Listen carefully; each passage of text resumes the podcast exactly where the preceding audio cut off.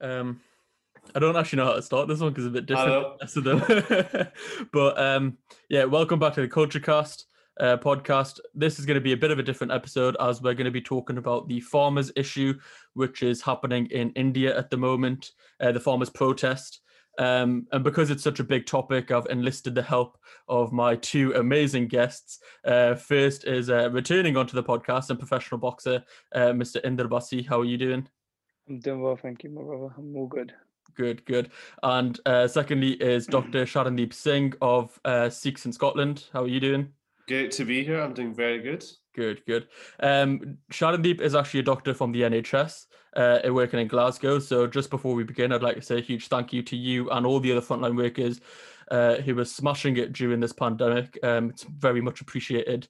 And a quick other caveat uh, is that we are not experts. There's a bit of a disclaimer here. We're very passionate about the subject. We have done our research uh, before recording this. However, we encourage everybody to do their own research, educate themselves, and raise awareness on this issue. Um, Inder, do you want to start off with a bit of context of what's going on? Yes, definitely. Um, you know, like you said, this is not your usual podcast, but it's it's very fitting right now because you know what's going on in India right now. Um, and it's not just limited to India. We must we must realize, you know, the largest protest in the world. What started off in just in Punjab, you know, local local people getting together in their cities and towns now is um, all across India and now is resonating throughout the world. So it's only right, you know, we have we we, we do this. I'm looking forward to it. Yeah, definitely. Um, just a few statistics here is that it's it's the largest protest in history with over 250 million people actively protesting. And as you say, it's not just a Punjab issue or anything. It is affecting a lot of people in India because uh, 60% of the 1.366 billion people in India work in the agricultural industry. So it does affect more than 800 million people. 800 million is more than the Mad. entire population population of Europe. So it is it is a really um, big issue. Um, to to sort of understand what's happening, uh, I think we need to understand what was happening beforehand, before these bills got uh, put into place. Um, so Sharandeep, is it okay if you um, tell us about the the Mandi system and what was in place before the bills uh, are trying to mm-hmm. change this? Yeah, sure. Um, so um, most of the kind of knowledge and information that um, I have kind of picked up you know pre uh, the farmers protest is just very much from you know being present on holidays uh, to Punjab, to India, where you know majority of my family is involved in agriculture. Um, so you know, you know when we were going on holidays there, you know we were living you know on the on the cool as they say which is a kind of farmhouse in the middle of the field. So this is something that you know we've been surrounded by ever since our childhood trips but it's probably only recently with these protests and with these laws that I've really gone down and drilled into the kind of deeper technical aspects of how the farming infrastructure works. Um, and as you've rightly said these are this is an industry upon which hundreds of millions of people's lives and livelihoods rest on. Um, so prior to um, the so-called reforms that had been introduced um, in the laws last year, um, the process by which uh, a farmer um, would be able to really get his income from his labour was through um, the Mandi system, which is a kind of localised and regulated and licensed market.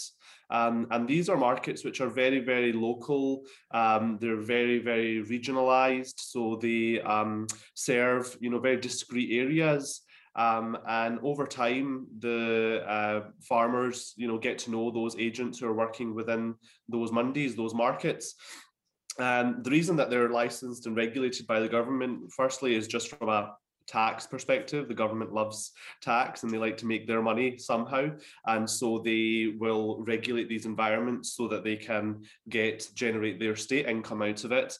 But it's also to make sure that the standards are being met so that the quality standards for food are being met, the storage standards for food are being met, um, and also that the you know income standards to a certain extent for those farmers um, the money that is exchanging um, is reaching the, the hard workers who have produced that food. I think the critical thing that which is possibly you know a bit more unique to India is that it's despite being such a huge country, it is still very much a developing country. It's not quite there to the developed level.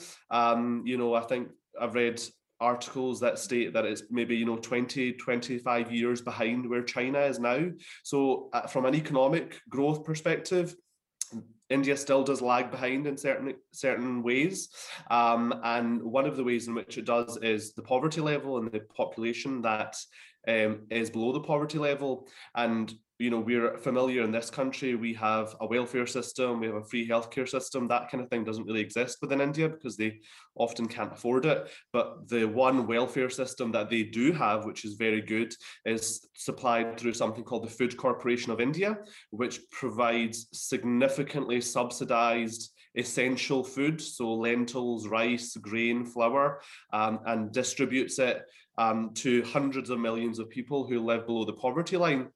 So within this uh, agricultural infrastructure, the government is actually a key buyer. Um, so the government is one of the biggest buyers of food through this Mandi system. So the government is not just some kind of external regulator; they're one of the, the big buyers um, of this food that's produce is that that is produced by the farmers, uh, and so the farmers they are also being supported by these major welfare schemes as well. Um, so the government is not neutral because you know it's it's paying this money to those farmers, and a big chunk of the income that farmers make is through the Food Corporation of India scheme and the welfare scheme. So you can see actually how there is a slightly more um, interconnected web here, um, and this is why the reforms that were introduced have really upended um, what has been a decade long system. And unfortunately, Modi's kind of MO seems to be to introduce uh, really, really significant reforms overnight. Demonetization comes to mind, where he just cancelled everyone's money overnight and decided to print a new currency. And we remember yeah. the havoc that that caused. And yeah. it seems that he very much tried to do the same thing here with the farmer, uh, the farmer laws and the infrastructure. Um, but this slightly more significant reform has come back to haunt him.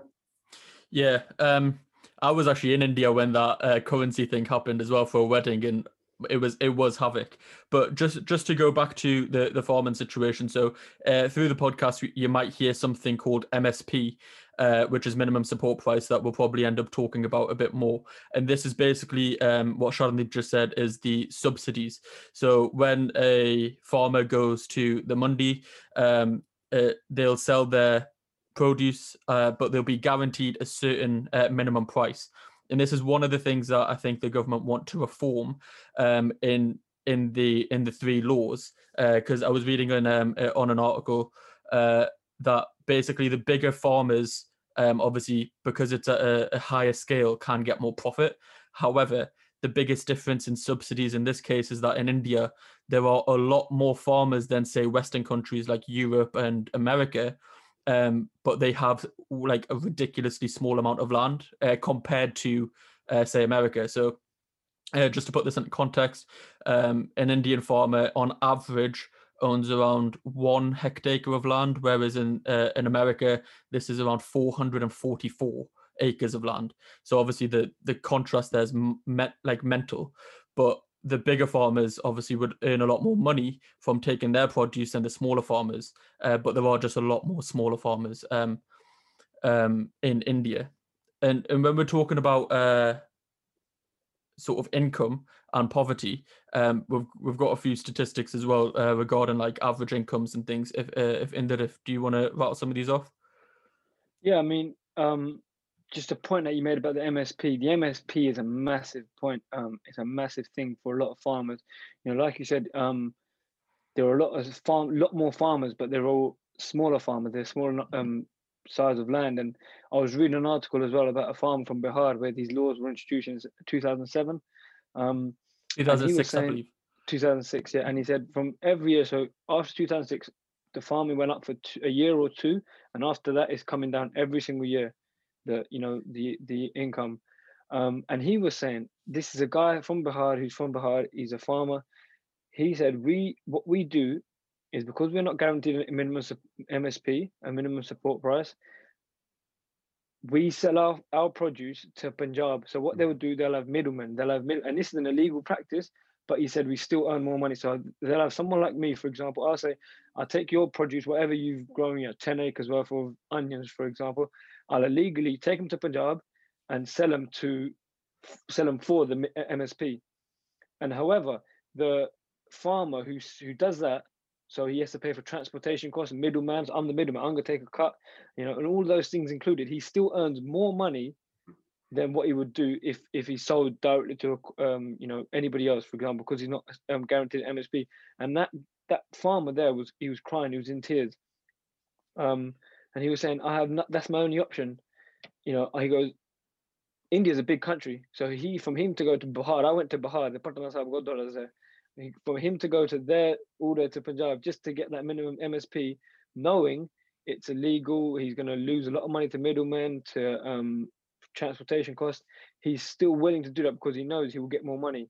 And this is going to be introduced all over India, and it just it's going to kill all the farmers because, like you said, if if every farmer in India owned an average of 100 acres of land, it's no problem. I can afford to pay transportation costs. I can afford to get rid of it all to one big company. But the guy who only owns two acres of land, for example, he's going to struggle very badly. Um, but there's a lot of things that are wrong with it. You know, like people say, oh, the agricultural farmers in decline and everything. Yeah, the agricultural market needs um, change, but the change cannot come around without exactly and without speaking to any organization or body that represents farmers. Mm-hmm. um, change is needed but the way he's done and the process in which they brought the laws i don't know if you've seen the video yeah yeah. all those in favor i i and it, it's crazy you know it's like something you wouldn't necessarily believe that's happening in 2021 in the world's largest democracy. And like i said the government is there to serve the people. If the people aren't happy, something has to be done. It's just it's common. It, it's it's not you know it's be, India's not a dictatorship. It's the world's largest democracy, um, and there's there's loads of things. You know, like one of the statistics that Bihar has the lowest state average. You know, in in the notes it says it got rid of it in 2006. So we don't have to say Bihar is projected to do this or the introduction of MSP, we believe is going to do this yeah. because that's that's incorrect. We we can see, we can look at numbers, we can look at numbers, and we can and numbers don't lie. We don't have to project. You know, I believe that this this these new laws are going to be in favor of the farmers. I, I believe that this is going to happen, or according to statistics, we have to look at these statistics and say this is um this is what's happened, and this is what will happen to the rest of the farmers. But for some reason, Mr. Modi doesn't want to listen. Yeah, it's yeah. interesting because we're talking about the, the minimum support price. So you reference the um, comparison between the different states within India, and the most prominent example being Bihar, which has already, over the past decade or so, been you know implementing this system and the data is very very clear in terms of um, income levels within those states um, and also you know the anecdotes like you shared of how the farmers you know use the system or the loopholes in the system in order to try and you know um, overcome those barriers um, but if you look at it on a, even a global level um, you know over the past uh, uh, you know few years we in britain have been consumed by brexit and the eu and one of the biggest policies um, within the eu budget was something called the Common Agricultural Policy. Um, and that was actually huge, huge, significant portion of the annual EU budget, specifically related to farming and farmers. Um, and what that was all about was within the, uh, you know, the the trade zone of the EU, um, they made sure that they would be safeguarding the incomes of the different farmers um, within the within the EU um, to make sure that there was that income stability, to make sure that there was price stability, and you know, it's it's quite clear, you know, from our own family, uh, my own family in India, that the farmers there don't regard the pre-existing system as perfect. They are not anti-reform. Uh, they are not stuck in the past, um, but their major objection is that these laws were not passed with their consultation, and it wasn't done within the interests um, of what they needed. And we've been talking about the minimum support price within India, and I was actually quite surprised to learn recently that there's actually no legal basis for the minimum support price. It's not actually written into law specifically, um, and even within these new laws. Um, but the what the Mandi system guaranteed, because the agents in the Mandi had to get a license from the government to operate, one of the conditions of that license um, would be to make sure that the Mandi would be purchasing at the minimum support price. So although the law doesn't guarantee it, their license depends on it. So they had to make sure that they, at least in the public setting, um, were making sure that their transactions were going based on that MSP. And the minimum support price um, is a very, very specific number, um, and it's calculated twice a year by the central government. And what they do is they look at all the input costs for farming. So they'll look at the fuel, the equipment required, they'll look at the fertilizers needed, they'll look at the seed costs, um, they'll also look at how much it costs for labor. Um, and they'll also look at um, what they call the um, the C2 costs, which is the unaccounted for work that gets taken place when the agricultural economy and we know actually that families end up bearing the burden. Um, so if you know a farmer has a field within that field his wife will be doing something his son will be doing something his daughter will be doing something he doesn't necessarily pay them a wage but his income needs to be able to support that. And so twice a year, what they do is they come up with a formula um, and calculate all those uh, input costs, all those labor costs, and they publish that um, minimum support price. And you can see then how comprehensive that MSP is because it does cover all the costs associated with farming and it makes sure that the farmer is able to not a not make a loss um, and also is able to generate a profit so that they can, you know, grow and, and take on extra burdens or extra costs as well. Yeah, exactly. So it is basically a form of a subsidy, which is going back to what you were saying before about the European Union. We uh, they have cap uh, in place, and then America also has. Um, I'm pretty sure they had historic numbers of um, subsidies within the past couple of years. They uh, gave 28 billion dollars in 2018 to 2020 to their farmers as, as a form of subsidy, which means the average American farmer got around £100,000 per year. And as we were going into um, incomes beforehand, just to rattle off these numbers fairly quickly, uh, I'm going to say them in rupees and then I'll put them into pounds just so that those that are in like the UK, like us, uh, can sort of fathom how much of the um, how much how little this money is because as you mentioned before like it is a it is like a poverty stricken sort of um uh, ballpark numbers these are. So the average income of an Indian farmer uh, is roughly uh, 77,124 rupees per year, which is around 770 pounds a year, which is again nuts. And Punjab, as we already mentioned, is the highest average state uh, because they they still have the Mandi system in place, which is um, two two hundred and sixteen thousand. Uh, 708 rupees per year, which is roughly 2,170 pounds per year.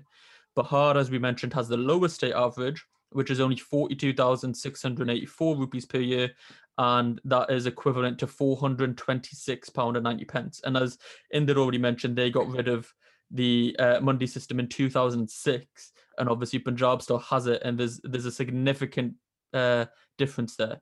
These numbers were um, from India Today and the Business Standard for, for numbers from 2019. So this is before the bills were in place, which is um, which is important to note because it sort of uh, tells paints the picture of the landscape beforehand.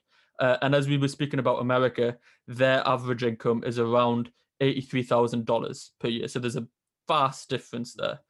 And we're not saying that the Mandi system is perfect because obviously them numbers as uh, uh, sort of paint the picture that it's still relatively little amounts of money. And this has had an impact also on suicide rates. Uh, India's got one of the highest suicide rates in the world for farmers, with in 2019, uh, 10,281 um, farmers or farm laborers committed suicide. So it's it's not a perfect picture. They did need support in the reforms, but unfortunately, it's went the the other way with the three bills that have been passed. Um, so I think now is probably the better. We've, we've painted the picture of what was happening before these bills got passed. I think we should probably talk about the the three bills themselves. So, um, Shandeep, if do you want to do you want to talk about these bills? Yeah, uh, so um, it's kind of around about this uh, uh, late summer time last year. Um, I believe that there was uh, the passing of these bills, and they're actually split up into three bills. Um, so there's there's one called the Farmers Produce Trade and Commerce Bill, the Farmers Agreement on Price Assurance and Farm Services Bill, and the third one is the Essential Commodities Bill. And each of these laws deregulates certain aspects of the farming infrastructure and the farming landscape within India um, so that it is a comprehensive wholesale gut out of how farmers work in the system that they currently know about. And it's interesting because these what there's different ways that legislation can be passed and one of the things that was actually the, the tactics used by the modi government was to pass these bills as ordinances um, which changes the way in which you have to there's legal duties that the government has to fulfill to pass a law and some of those things involve a period of consultation. Some of them involve making sure that um, committees of the parliament get to scrutinise the bill and bring amendments to those bills. Um, and none of those steps were taking place because they used something called an ordinance. And an ordinance is a tool that the government has to pass a law in an emergency situation. So we know that, for example, you know, we've all been dealing with the COVID pandemic. The government has been, you know, Ex, um, extending its powers significantly. For example, making sure that we have a lockdown, making sure that businesses get supported, etc., etc.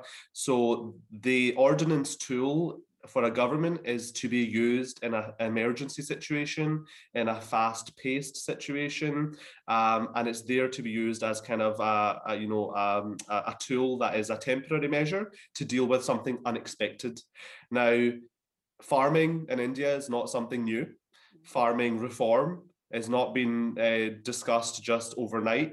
Farmers have been discussing this for decades during the British era, for example, during the post-independence period after the so-called Green Revolution. Um, so this is not something that was an emergency. This was not something that suddenly needed to happen, but they used that tool, the ordinance tool, and to evade that scrutiny. Um, and the most uh, egregious example of, of their tactics was the day that they passed the vote in Parliament itself. Um, and so, when in a parliamentary system, every member of Parliament gets to cast a vote, it's not just the government that gets to say, every individual MP needs to cast their vote for a law. And what they do is, when there's a division in the Parliament where there's not a full agreement, then they would walk through a lobby or they might press a button, for example, in an electronic system. So that they can all cast a vote. But what they used, or the, the Speaker of the House of Parliament at that time, he passed these bills on what is called a viva voce vote, which is a voice vote, where he said all those in favour of the vote say aye, all those in favour of the vote say no. And based on his hearing, he decided that the yes vote was louder than the no vote, and therefore these laws were passed, which affect 800 million people. Yeah. So it seems slightly farcical. It seems slightly comical that in, you know, what is a mature parliament, 60, 70 years old, that something like this could happen. But it's just a series of steps that they've taken that really do seed this doubts in our mind of what their intentions actually were. Yeah, um, uh, I just want to say that Inder sort of mentioned this beforehand as well. There are videos of that occasion that you've just mentioned uh, of the of the vocal vote that are plastered online. So if anybody hasn't seen that, uh, definitely do watch it because it is um, I would say it was comical if the if the result wasn't so drastic. Do you know what I mean? Like in any other circumstance, you would look and think that's not how this should work, and you would sort of laugh at it. But because it has resulted in what has happened, um, it's you can't even say it's comical. Do you know what I mean? It's it's it's just ridiculous, really. Um, Inder do, do you want to sort of so the the impact of these bills has sort of happened, and then the farmers uh are retaliating against these bills because they haven't been consult uh, con- consulted. That's not a word. consulted. Oh my god, English going out the window. Yeah, consulted. Um, yeah, so they haven't been consulted, and they, they want uh, these bills to be repealed. So, what is your like uh, knowledge of sort of what the farmers want? Yeah, so well, again, I think they want first and foremost, and something that all farmers seem to be adamant on, is they want these three laws repealed. You know, they don't want them put on hold. They don't want anything to do with these three laws, and that means that they want them repealed. So that is something the farmers want. Um, you know, there was a something today where Modi said, "Let's keep these three laws for the time being. Let's see how they work, and you know, in a year's time or X amount of months' time, we'll we will see how they look, see how they go, and, and if if needed, we'll change them and and everything." But like I said, the farmers in India, um, and like I said earlier, they're not they're limited to Punjab. It's not just you know the four four walls of Punjab, so to speak. It's all of India. They want the um, the three laws repealed, um, and so I think the government has to respect that. The government have have a duty to respect what the farmers want. Like I said, at the end of the day, they're the ones working in the field in the rain, in the sun, in the in the snow, and you know, and like we know, you know, um, farming is not an easy industry to go in. Um, the suicide that is involved, and you know, the the things in general. You know, like in all fields of work, but agriculture a bit more. They deserve to be listened to. Um, so I think, yeah, like I said, whatever the laws are, whatever they state, the first thing that 90% of farmers want is the laws to, to be repealed and they're not going to go as they've said you know they, they they've said you know we're not going to go back home until these laws are, are, are taken back it's a very important principle within democracy that you know you don't make laws about something or someone without consulting the people exactly. that are affected by those issues. That is exactly. the key feature of a democracy. You know, there are other ways countries govern themselves. You have monarchies, you have dictatorships, you have communist countries, socialist countries, etc. But the key feature of a democracy is a, a law or a bill that's passed is done with the consultation of the people itself. The it's people, not yeah. done by the order of some, you know, preordained, you know, um, leader or some secret committee. Um, yeah. That's just not the way. And and the Constitution of India itself, which uh, the BJP in particular and some of the right wing people, you know, they love to talk about the Constitution of India, but they're very quick to um, ignore it or avoid certain conditions when it suits them. Um, and going back to the bills itself, you know, we've kind of talked a little bit about the Mandis. I think it'd be useful to just discuss some of the details and and the consequences of the three separate bills and what each of them does. So there's um, the commodities bill, for example, is uh, you know food oh, yeah, poverty yeah. is very very scarce. You know, in within India, you know people are extremely malnourished. Um, you know, a lot of people don't even get three square meals a day. So what the the previous commodities bills were there to make sure that food is affordable, that you know things can't just suddenly, you know, for example, we are going out to fill up our car with petrol, you don't know what the price of petrol is going to be until you get to the, the petrol station. Mm-hmm. You know, one day it could be one pound, the other day it could be one pound ten, the other day it could be one pound twenty, the other day it could be one pound thirty. It's totally unpredictable, right? But that's the system that we that the way oil is treated. Oil is not food though.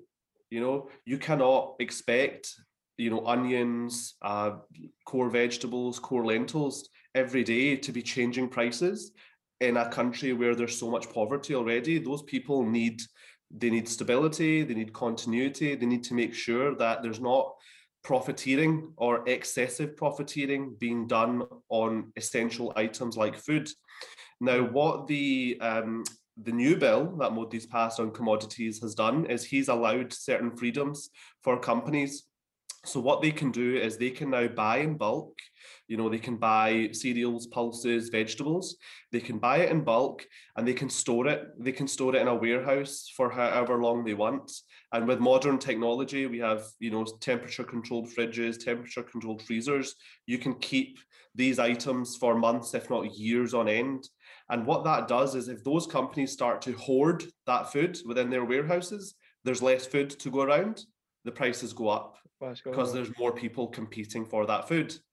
If they want the food to go cheaper, if they've stored all that food, all of a sudden what they need to do is just release all that stock that they've got onto the market and then the prices collapse.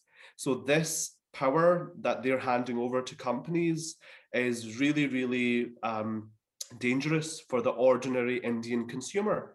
Um, and their uh, security of food supply is really, really being threatened. Um, and that is a major, major change.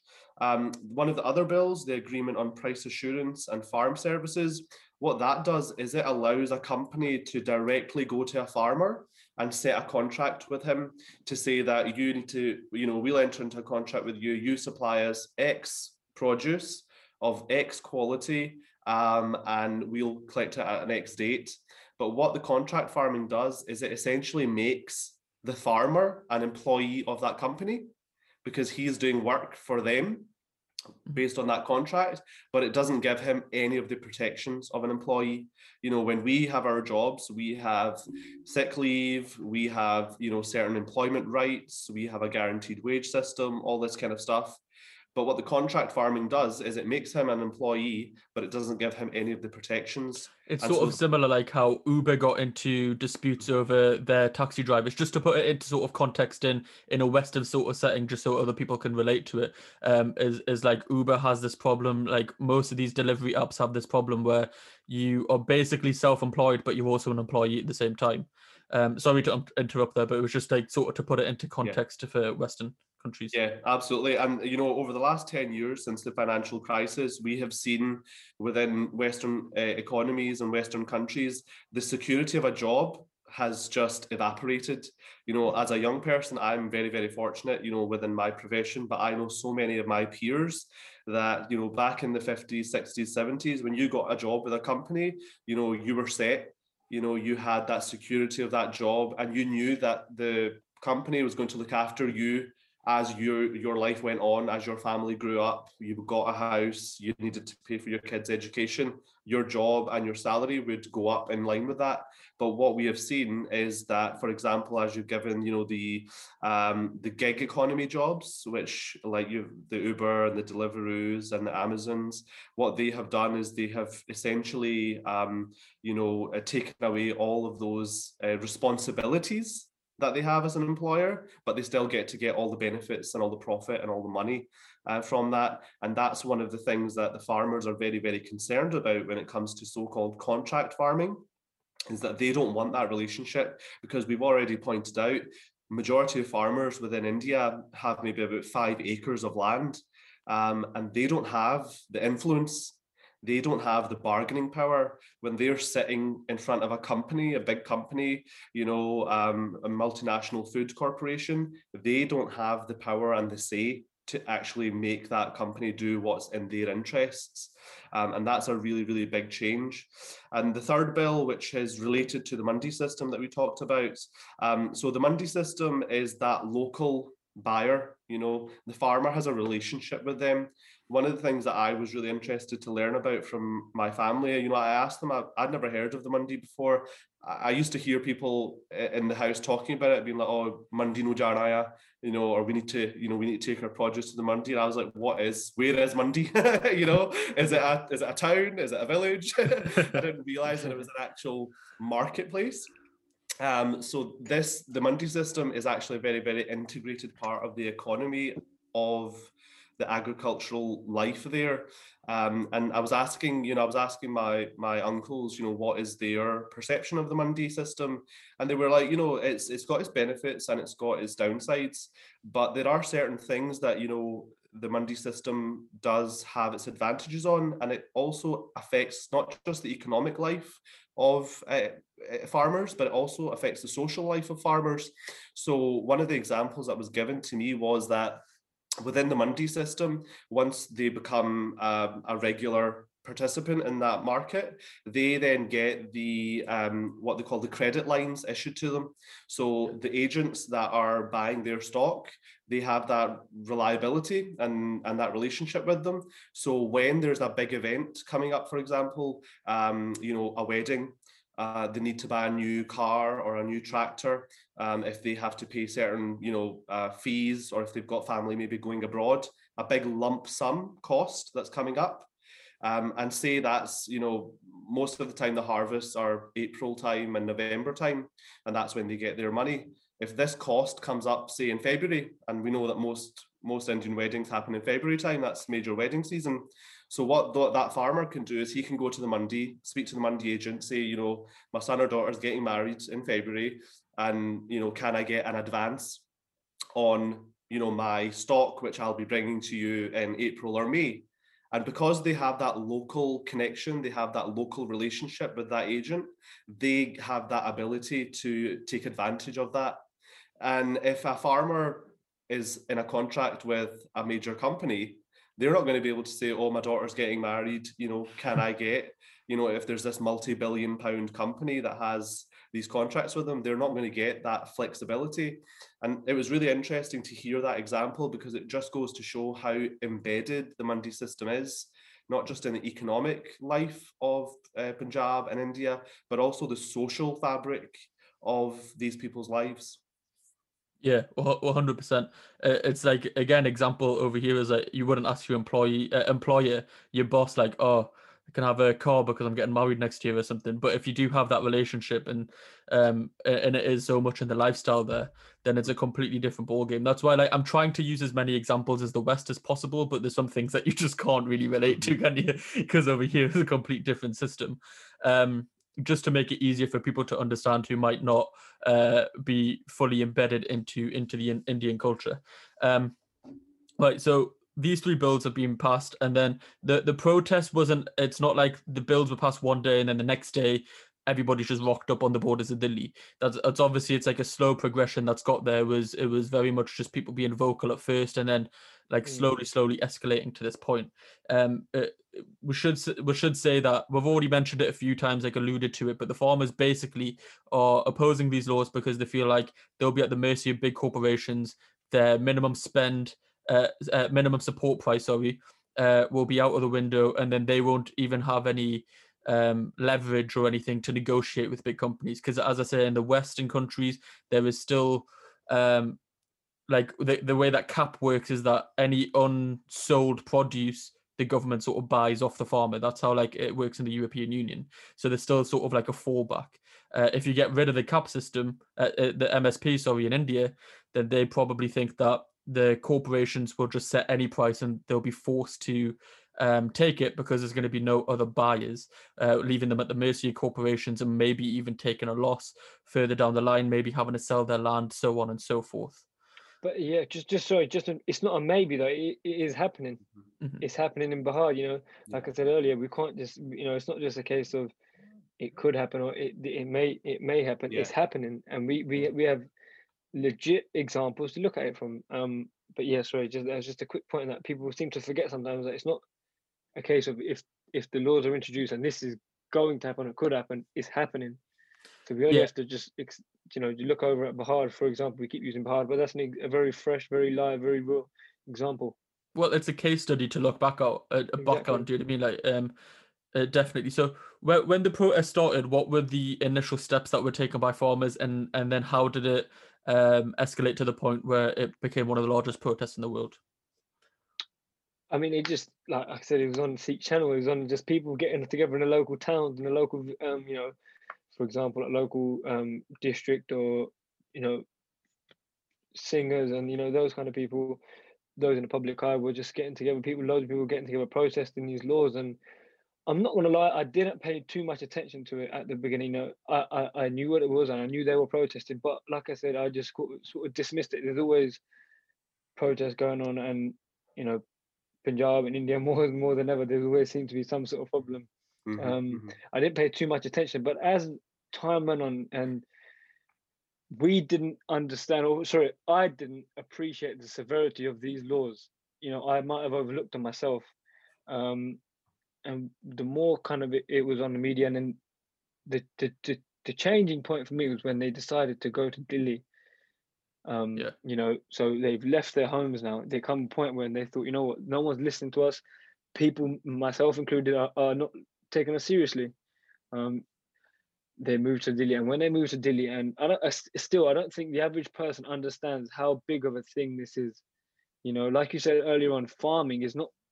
It's not as much as it's a job. It's not like a normal job. It's not like you go to work. You go, you're a teacher, for example, or you work, um, you know, in, in, or you're a professional boxer like myself. It's farming is culture. It's history. It's it's much more. It means a lot more to a farmer than someone like me can ever imagine. Um, and I think a, a, key point in the movement was when, like I said earlier on, they went to Delhi and they camped. They camped and they're still camping. You know, in the cold, in the in the wind, in the rain, whatever. They are sitting there, and sometimes I I, I sit and think about it, how amazing it would be because I know a few people have actually gone, hmm. who have actually gone and um gone from England to think, and they said the vibe there is unbelievable. The atmosphere is is serene. I was watching a um an interview on Sikh Times. As a Muslim lady, you know, like it's a lot of people saying, "Oh, it's just Sikh people. Oh, they're just always causing problems." It was a Muslim lady, and she said, "I was." She's like um a woman's right activist, and she wears a hijab. So she, she goes, "As a woman, I don't feel safe in India.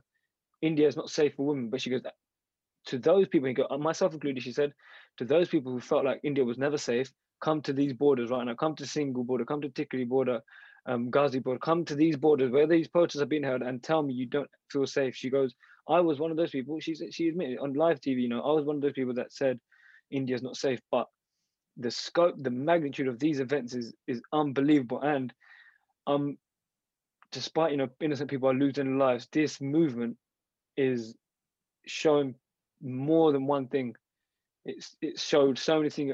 Again, Punjab has stood up once again um, at the forefront of something that is unbelievable. The average person doesn't understand.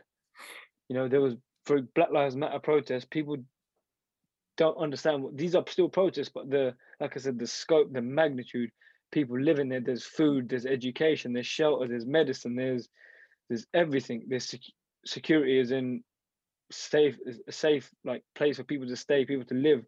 Mm. Um, these are not ordinary protests that just can. I think the word protest doesn't do it justice, and, sometimes, you know, the word protest. We sort of. I went to the protest in London. You know, I carried a flag, walked around for a few hours, and come back, and I was tired.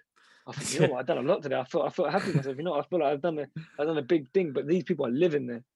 They're living there, and older people, older than me, far older than me, who, you know, some people there who haven't got an arm, haven't got a leg, but they're still there. And I feel like the word protest doesn't do it justice. There needs to be a new word just to just to piggyback off that as well you said like uh, the the sort of like nine to five job or yourself as a professional boxer like there is a difference in farming compared to any other job because it, you can't take a break do you know what i mean your oh. crops aren't going to stop growing if you go to to delhi and i think that's the important thing that people are sacrificing their livelihoods in the short term so they don't have to sacrifice it in the long term like yeah. delhi to punjab to do that march and not just punjab but other places in india everyone's commuting and india is a big big place do you know what i mean like it's yeah. it's eight to ten hours plus journey. Plus, Some people yeah. are doing it um, not even with vehicles. There's there's plenty of videos where you see people either on uh, on bicycles, even walking there, running, whatever they can to get there and join this movement.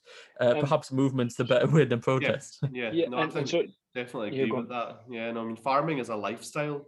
Mm-hmm. Uh, you know, we know from our musical culture, for example, you know yeah. how much the music has been embedded within farming. And actually uh, you know that's why uh, there's been so much discontent uh, towards the musical artists and celebrities who have stayed silent mm-hmm. because they've made their money off of the farmers.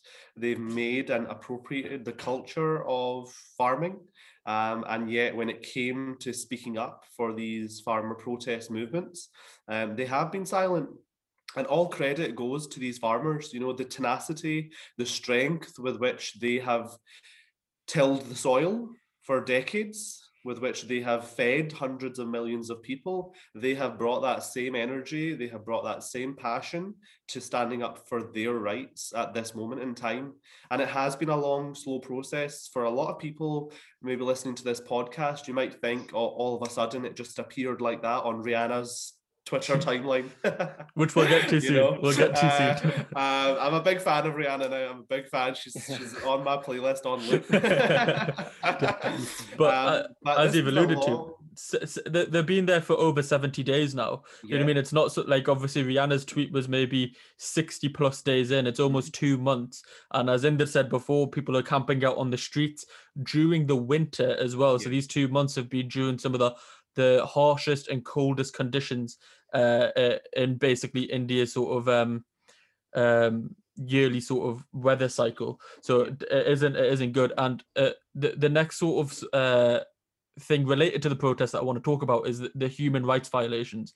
So obviously now that it is becoming more public, um, and alluding to there, like Rihanna's tweet um, has made a, a, more international scope on on what's happening, but the amount of uh, human rights violations that have occurred.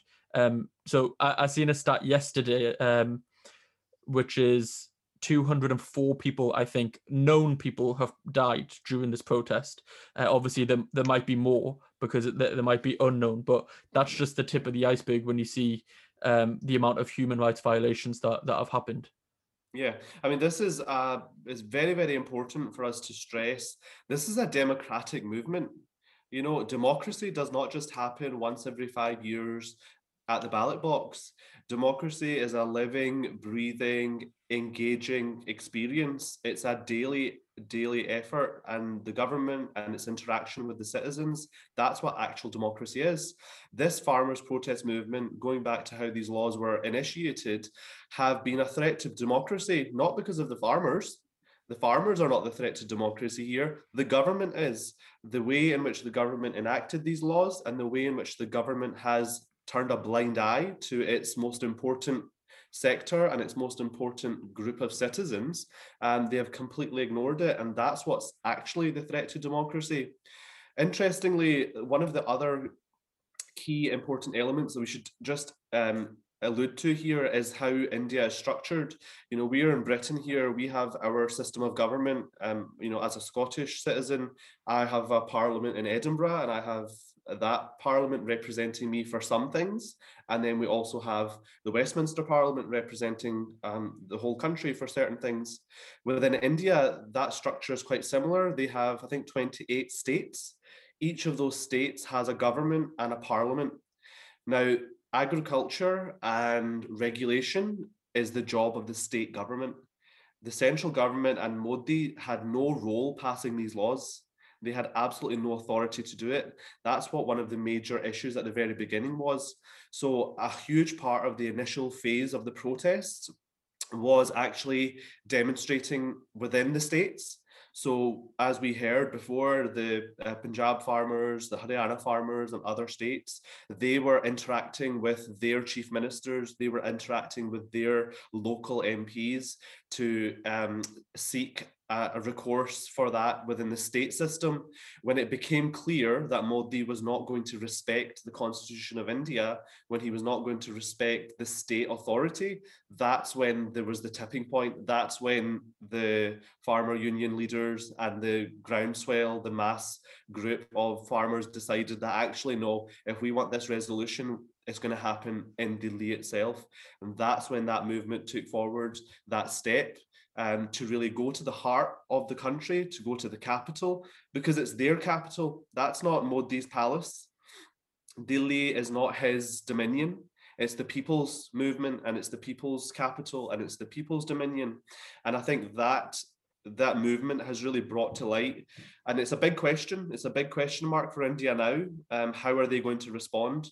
How are they going to respond to this stress, this strain where you've got this government and you've got this prime minister who wants to throw his weight around, and then you've got this big group of citizens who are standing up for themselves. And this is where we come to these human rights violations, which we've seen escalating um, over the last period of you know weeks.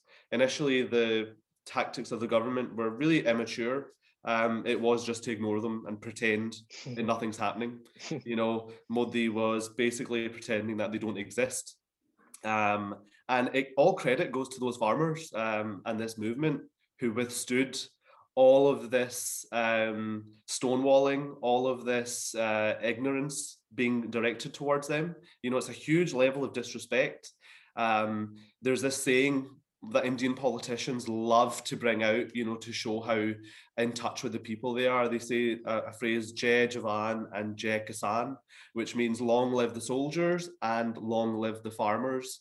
Every country always salutes its soldiers. The soldiers are protecting the nation, but within India, they regard farmers as being equal to soldiers. That's how much importance they have. But if you're looking at the current Indian government, Yeah. are they living up to that? I was gonna say it doesn't seem like that right now. Um, 'cause- yeah, because it, it just isn't, is it? And everyone who is listening who might not be um uh, basically following all the South Asian sort of Insta pages that have been covering uh this uh this basically for the entire two months because there have been a lot of human rights violations from early. It has escalated over time, but um I remember during like the marches towards Delhi, there were already barricades up. There was already water cannons. There was already gas canisters, uh, tear gas canisters, and things like that. But obviously, it has escalated. Um, yeah, Inder, do you do you uh, know any more um, like violations and, and and things like that that you've seen? Oh, countless, you know, countless. This what started off as as just um the farmers being unhappy with three laws and they wanted to be repealed has now turned into the world's largest protest and it's become a sort of a laughing stock for the world and the people for people to see the um the extent the Indian government will go to to silence people and those that are not happy with the government. You know, we as Sikhs, unfortunately, we have always known that. But when it becomes to like an internal matter of India, you know, the average person, the world doesn't seem to care because we're only a small percentage of the world. We're only we're only quite very small. Um, nobody seemed to care. But with this movement, Punjab stood up first, and all the other states come together and supported. What's going on is now in the public eye because of because of what's happened. You know, the the lady, the Nodeep Kaur, who is a Dalit woman. You know, she's from a lower caste.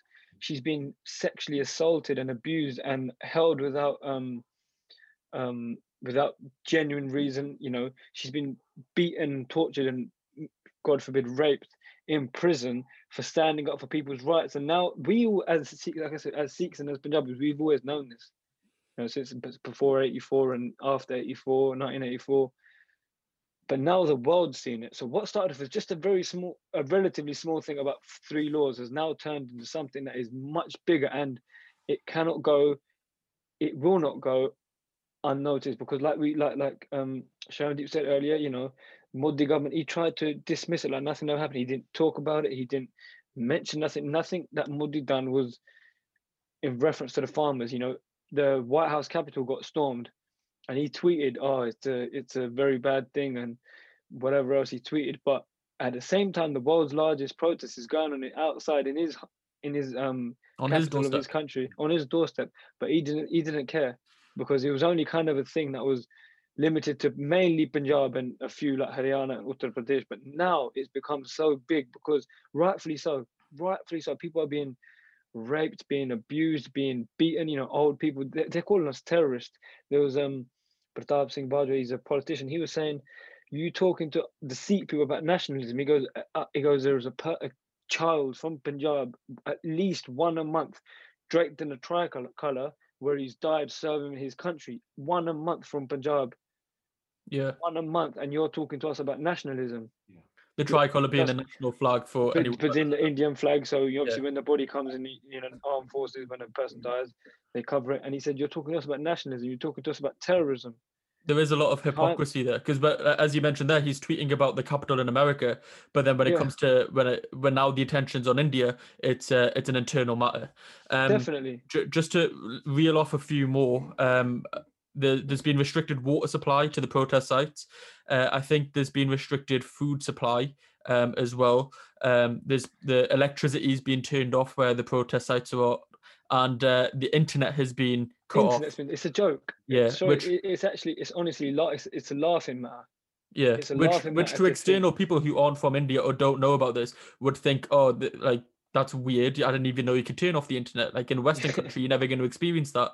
And When I was in India a few years ago, a similar thing had happened. That when there was protests, they just turned off the internet. To me, it was completely alien, but to them, it's actually a very regular occurrence. Yeah. And Yeah. another thing we've mentioned is is journalists. So um, on Republic Day, at least eight journalists that are known uh, have been arrested and charged, um, which comes into the next topic that I would really want to quickly talk about is media coverage because it's very biased. Okay, it's it's it's uh, uh, what researching this was already a, a, a troubling task to do because anytime you put anything into Google, the first results are uh, anti-farmers. It's it's not an Mhm. easy thing to research to get all of this. It's- So I hope everybody- Today.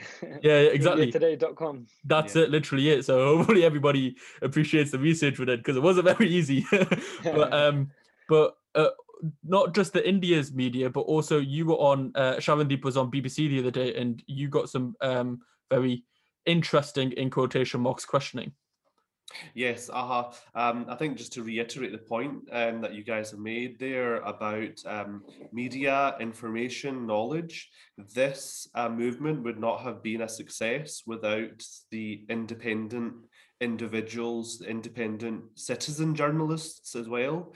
Um, Yeah, and I think we live in a very unique time in history where we have um, fairly independent social media. It's still a little bit controlled, but the vast, vast majority of our social media platforms like Twitter, Instagram, podcasts like Spotify, um, all of these tools are out with the government's control to a certain extent. And it is that is the only reason why the the truth of this movement is able to get out there because those traditional media platforms, particularly within India, many of them are owned and operated by friends of politicians or by big business owners who want to use the media to promote themselves and to influence the politics uh, of that country. Um, so that's a major, major part and parcel of this movement has been the independence of that local grassroots journalism. Um, my, um, you know, recent sort of uh, claim to fame, I suppose, has Mhm. been that um, rather, uh, you know, strange experience on BBC News. Um, uh, I am uh, a founder of a charity called Sikhs in Scotland.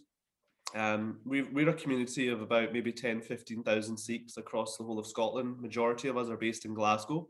Um, and uh, we have, as youth or young people in our community, uh, we stepped up to kind of create a separate organisation outside of the, the local Gurdwaras um, because we wanted to focus on other things. Um, one of the major successes for the last year of our charity was setting up something called the Sikh Food Bank, um, which through the coronavirus pandemic served 100,000 meals to those in need, not just in the Sikh community, but across all communities. So that was a major, major focus of our work. One of the other things that we as a charity started to get involved in was this farmers' rights movement because we saw how little attention it was getting. Um, the human rights violation, violations that you guys have covered and narrated are very, very troubling, very, very sinister. These are things that we expect to happen in China, in Russia, in North Korea, in certain countries in the Middle East, in certain countries in Africa. These are not tactics that you expect to come from what is labeled a democratic country of India. That's not how the a democratic government is supposed to operate, which is why we've never lived through anything like that in our own lifetime here in this country. Um, and when you look on, you know, BBC homepage, BBC News homepage, which is one of the biggest news sources, um, every day I look on it and you see a story about Russia, you see a story about North Korea, you see a story about Myanmar, you see a story about the Middle East, you see a story about America, um, you see a story about Africa, but never ever did I ever see the coverage happening of uh, the farmers' protests, the farmers' movement, and the, the human rights violations. So we were approached, we got an email through um, a couple of days ago um, from a BBC journalist who had seen a letter online that we had written to the UK government.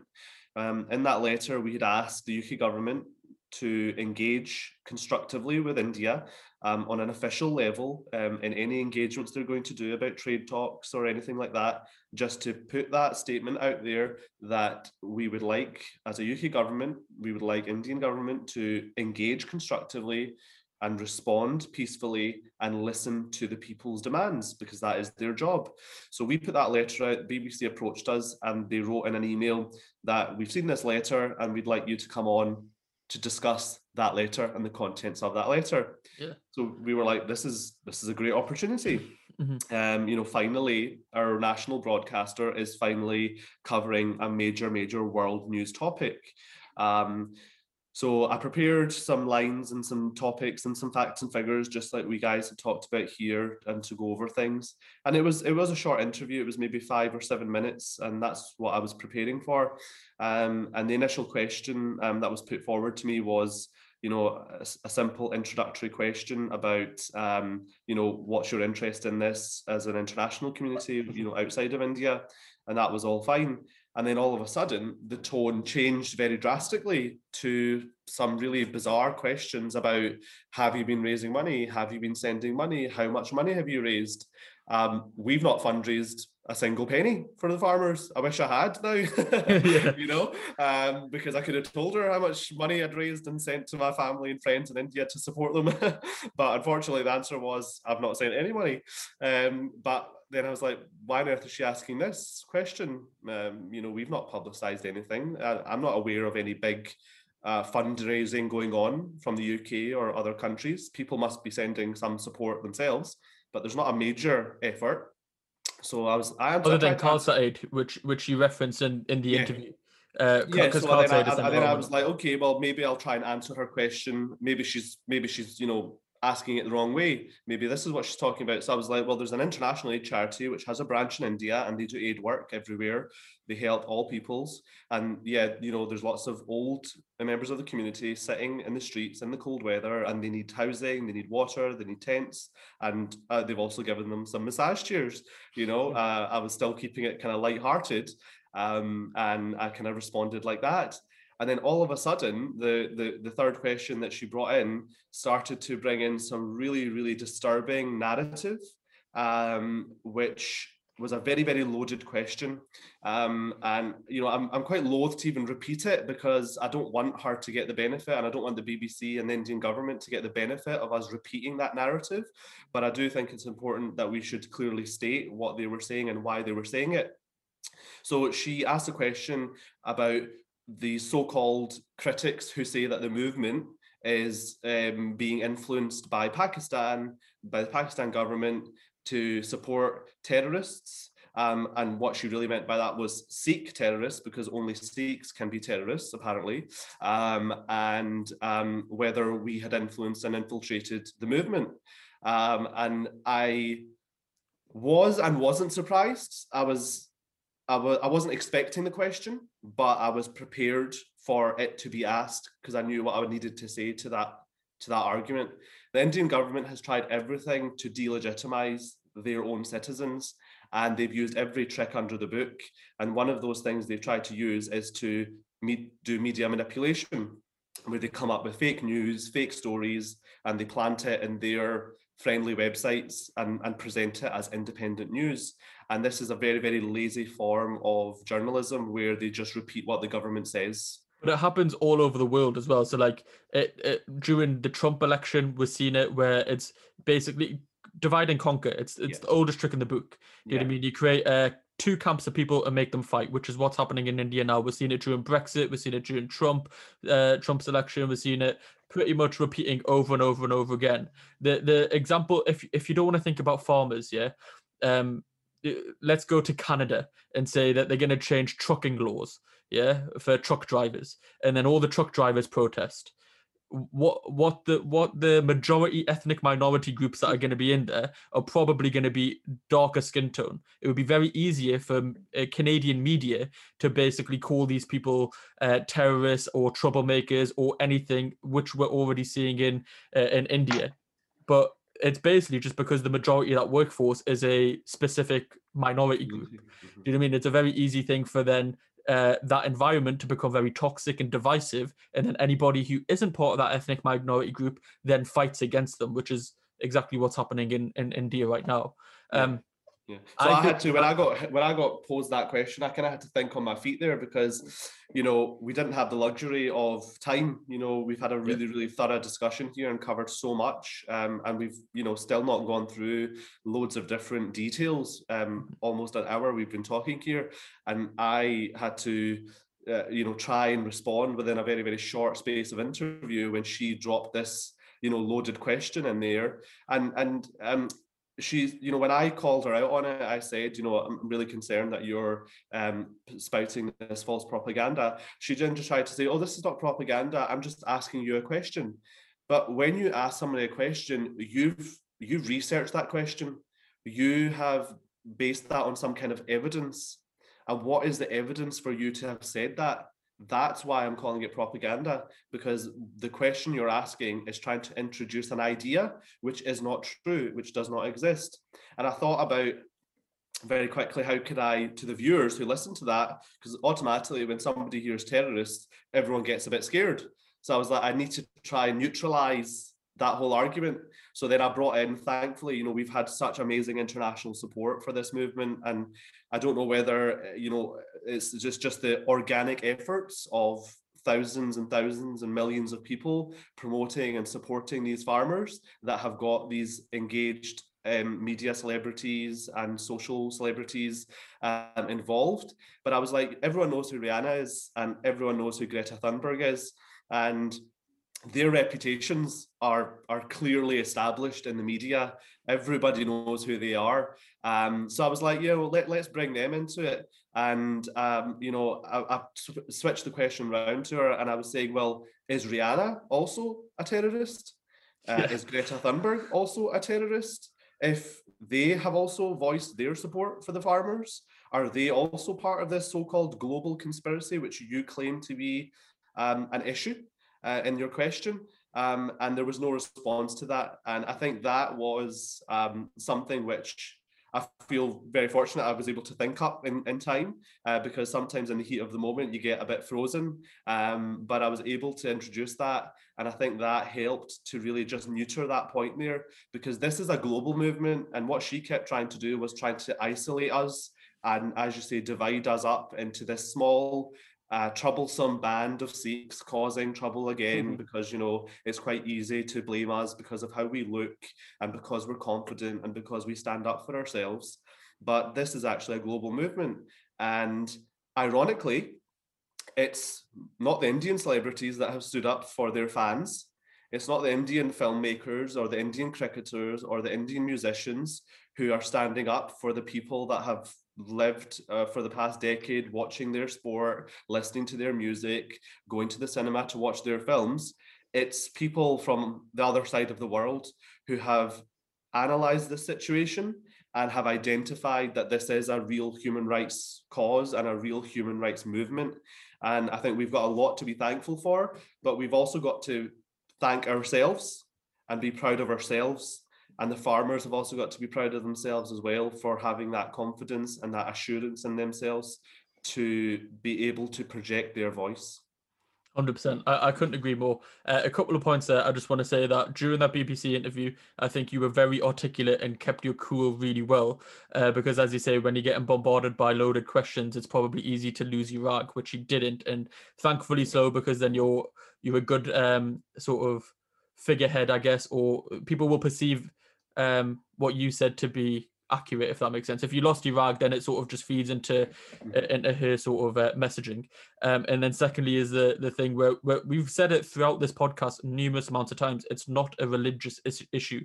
There are numerous religions in India who are uh, different religions who are farmers, and it's got it's got nothing to do with religion. It's more about just farming law. Um, and then lastly, the point that you made with the Indian actors and celebrities. Um, the thing that I want to say on that topic is basically just uh, going forward to anybody who's listening, uh, who's appalled at people not speaking out, just put your money where your mouth is. Do you know what I mean? Like when the next time you go into a movie's released or a song's released or a show's coming out, just remember what side you support.